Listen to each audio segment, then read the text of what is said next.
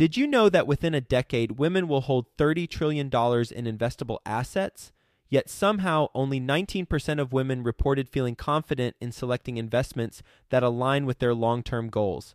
Our friends at Invest Her are out to change that. Invest Her Con is the number one premier conference for women in real estate, and it's happening June 2nd through the 4th in Austin, Texas. Invest Her Con is not just another real estate conference. It's a transformational experience focused on real estate investing, business strategies, and self care tactics all designed to help women take control of their financial futures.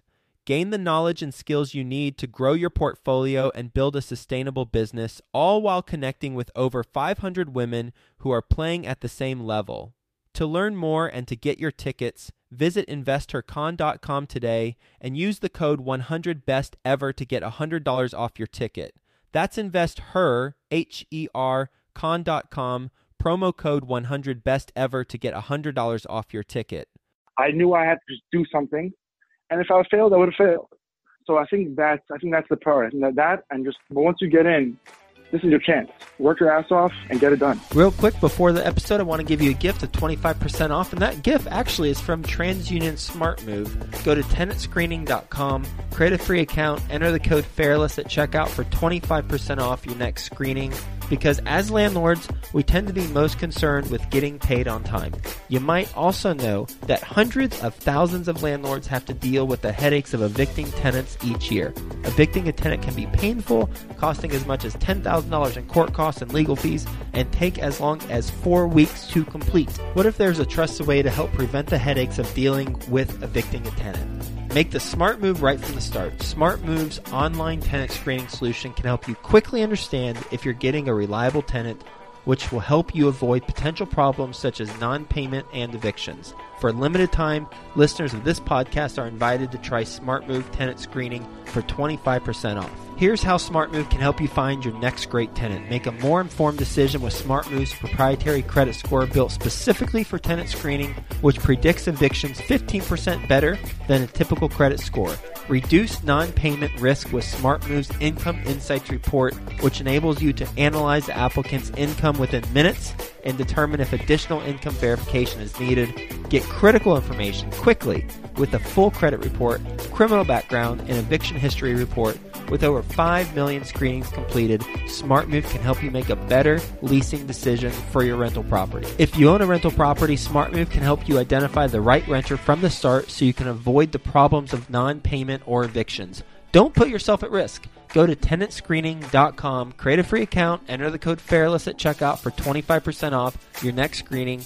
With TransUnion SmartMove, you'll get great reports, great convenience, great tenants. Best ever listeners, how you doing? Welcome to the best real estate investing advice ever show. I'm Joe Fairless. This is the world's longest running daily real estate investing podcast. We only talk about the best advice ever. We don't get into any of that fluffy stuff with us today. Mo Blurian. How you doing, Mo? Hey Joe, what's going on? I'm looking forward to our conversation and a little bit about Mo. He is the founder of Gray Hill Capital. He's a 25 year old real estate investor with 100 units in his portfolio. Him and his partner have a private equity firm and they syndicate deals based in Brooklyn and are investing in upstate New York. With that being said, Mo, you want to give the best ever listeners a little bit more about your background and your current focus? 100%. So we're primarily focused on multifamily um, in upstate New York, just like you said. a little bit about um, what I've done past two years. I got into real estate about two years ago, roughly.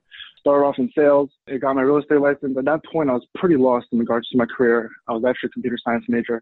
Really had no direction. Started off with my real estate license, did a few sales, was great at it. I thought I was great at it. But at that point, I realized there was really more to it. So I tried to find a different direction in regards to real estate. What other options are there out there? And then I found real estate investing and it kind of uh, blew my mind. The concept, just everything was just incredible. And I made it my goal to start investing. I had about $80,000 in equity at that time. And just under a year ago, I bought my first duplex, just over a year ago, actually, bought my first duplex. And since then, we've acquired just under 100 units. And we also have our own self-managing company. So essentially, we don't give any of our properties to third vendors. We created a sister company with our company as well and it's just been phenomenal. Life is incredible, and it's been a crazy ride. Let's unpack that. I'd love to dig in there and learn more. You bought your first duplex how long ago?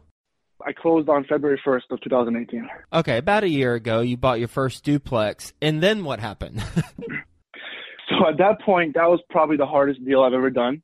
It was my The first duplex? time. It was just like it was a duplex, Yeah, which is crazy, but it was a complete gut job. Honestly, the second I saw the property, it was at a great price. I'm like, I just want it. I don't even care. I have the cash. Let's just do it. Let's just get it over with. It turned out to be about a four month job, even though it was planned to be about two months. And we got it done. We got it rented. And from there, I bought another duplex and then another duplex after that. And then at that point, I realized I really need to expand and I have something over here because the market in upstate was just so phenomenal. Coming from Brooklyn, and obviously, I'm sure you know what the, the market is over here in the city. It's Sure. ridiculous. You can't buy. Yep. Um, and then I realized it, it hit me that I can drive an hour and a half from New York City and I can buy a duplex for $80,000. Are you kidding me? And then from there, it makes sense. I'm renting it out for about a thousand a unit. It all kind of clicked. And from there, I really knew I needed to expand. I obviously had weaknesses. My primary focus, what I'm good at is management and acquisitions. I got a partner that really understood the back end of things and also really understood the management part of it. We got a contract on 21 unit over the summer.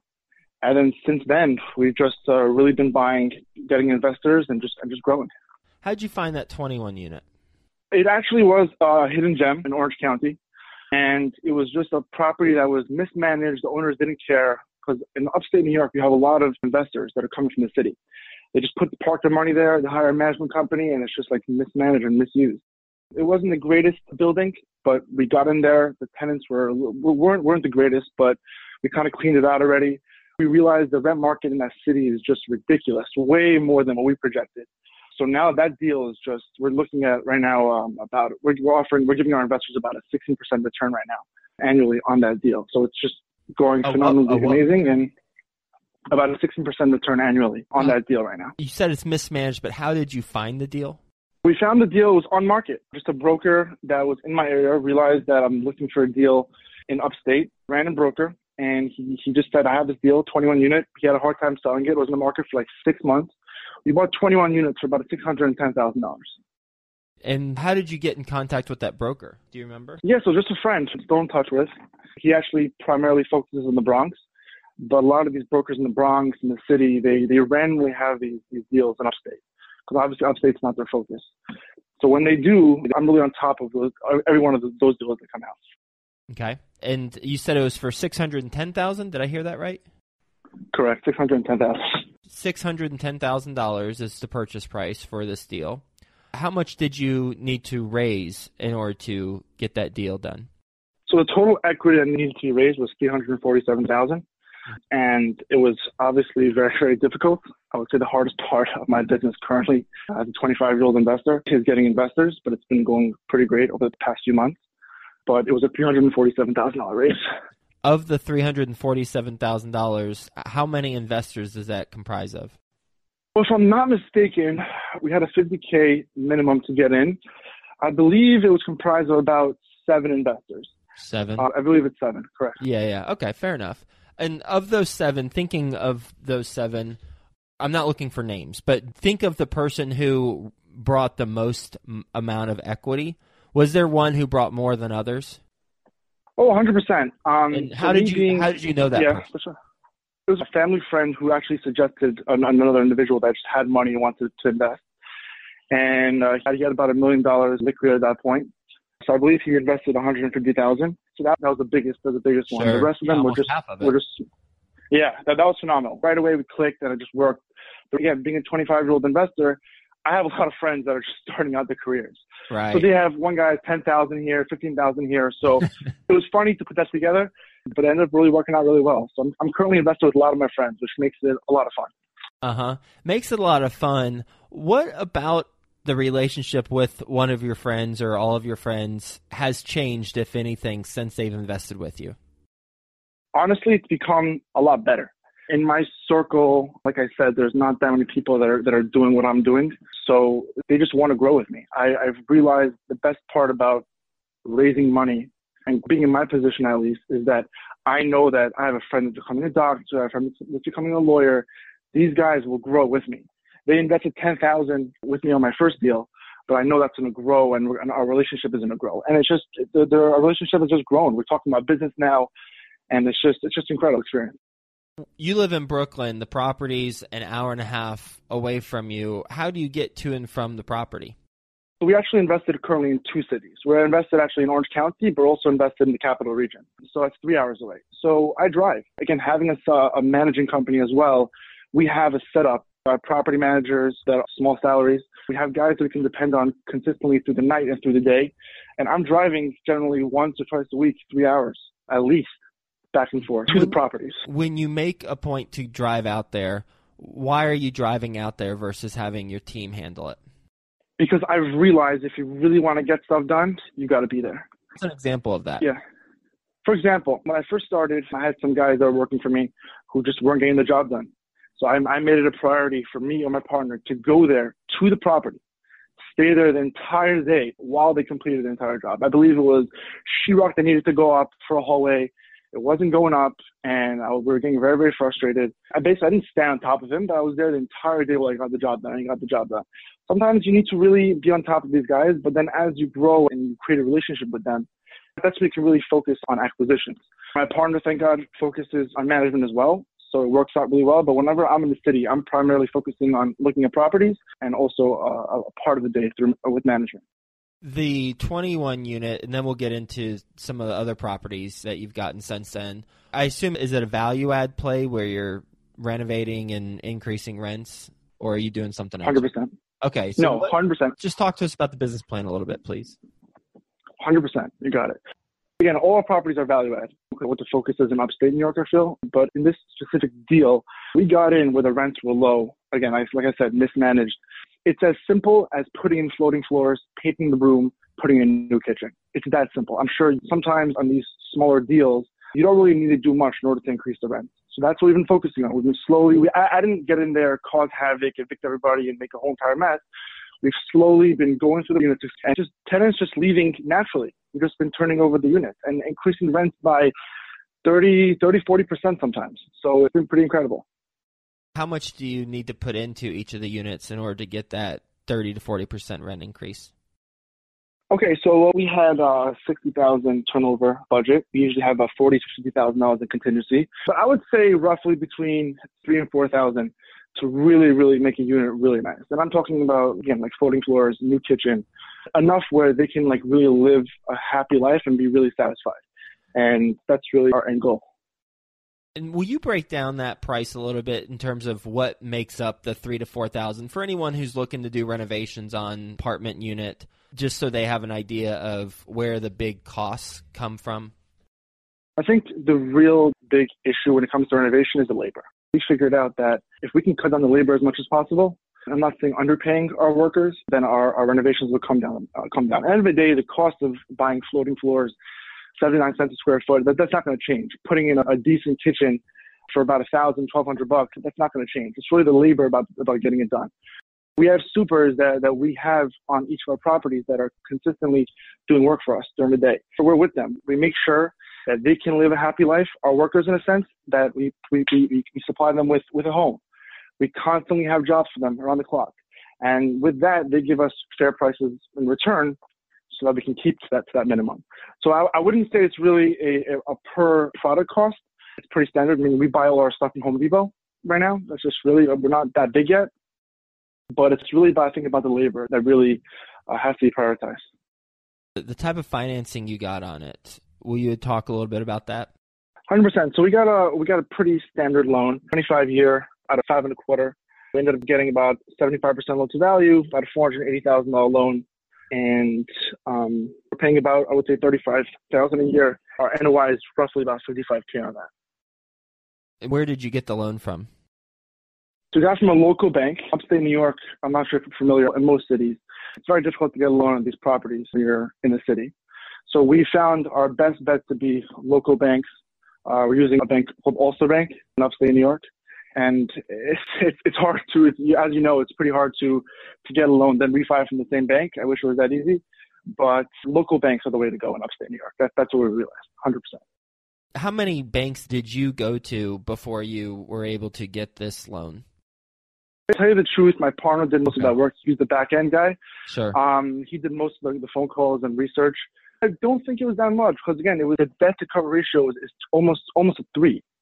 So it was not really it was not really it was not really that hard to get a loan on this. Right. Thank God. All right. That's a good ratio right there.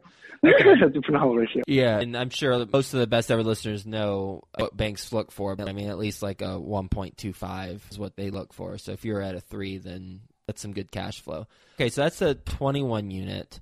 And now, after the 21 unit, you had 21 plus your duplex, so that is 23 total units, correct? So at that point, I actually had 25 because I bought another duplex after my first duplex, and that, that actually Okay. turned out to be my best deal that I ever bought, which is All right. pretty funny. All right, so 25 units. Let's skip over that second duplex. Let's get into the larger stuff. So, you got 25 units at this point after you close on the 21. Today, you're at 100, so fill in the gap, please. Well, for sure. So we've closed since then on another 10 unit in the same city, another duplex, and the biggest one that we bought, we bought a 56 unit portfolio in the capital region. It consisted of a bunch of duplexes, triplexes, fourplexes. We bought them from an investor, really was not a slumlord, thank God, and he really took care of his properties. And we got him at a really, really great price. It was a long-term relationship created with him, and we were the first one who he came to us first. So that turned out to be a phenomenal deal. So Well, that's probably the biggest deal. please educate me and the listeners on there's a long-term relationship. Will you elaborate on that? So I met him on Bigger Pockets, actually. I wish I was more active on Bigger Pockets. I'm actually listening to your podcast here and there. I know I, I get get your tips a little bit here and there, but I met him through Bigger Pockets, and it was about a year that we were talking on and off. First, let's not gonna lie. And when I when I started, I was a newbie. It wasn't easy at first, and it isn't easy now. So he kind of was guiding me here and there about what needs to be done and what doesn't, what, what we shouldn't do, what we should do. And after about a year, when he knew that we had equity, I mean, we had we had the money ready to go. We we were able to raise. We've raised so far, just about I would say, up to date about three three and a half million dollars. So at that point, he gave us a deal. He trusted me, and he was the first one. I was the first one he came to. When you initially spoke to him via Bigger Pockets, was that to talk to him about his portfolio or was that to connect in general? Connect in general. Again, that was the time where I was really going through my renovation on my first property. Okay. And at that point, I didn't know he owned that much. It happens to be in, when you're dealing with investors in upstate New York, there are a ton of investors out there, thank God, which is it's a great thing. So everybody owns these smaller, smaller, smaller portfolios. I had no idea that he owned something like this, but when the time came, he he offered it to me, and that's really how it went. That is a long term play ish.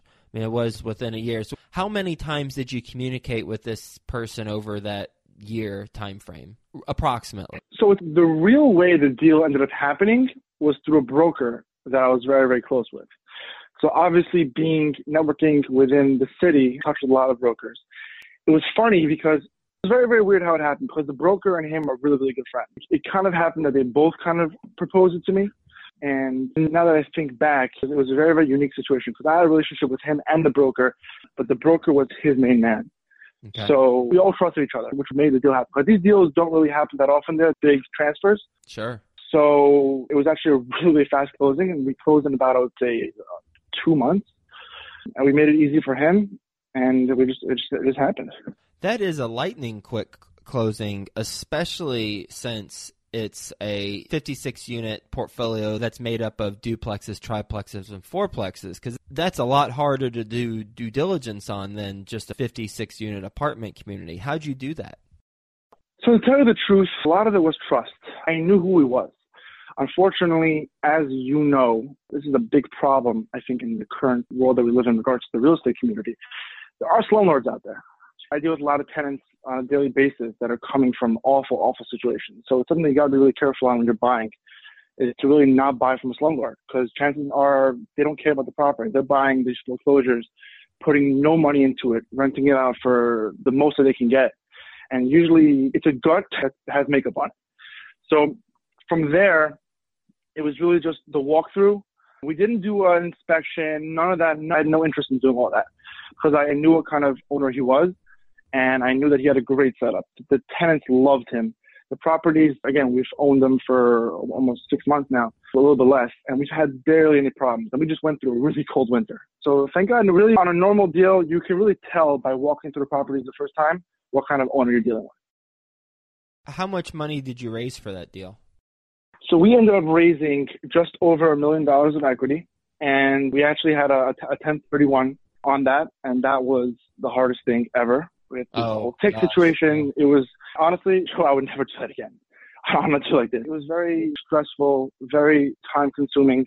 Even though that investor put up $430,000, which is incredible, I don't think it was worth it because we had a lot of investors, thank God.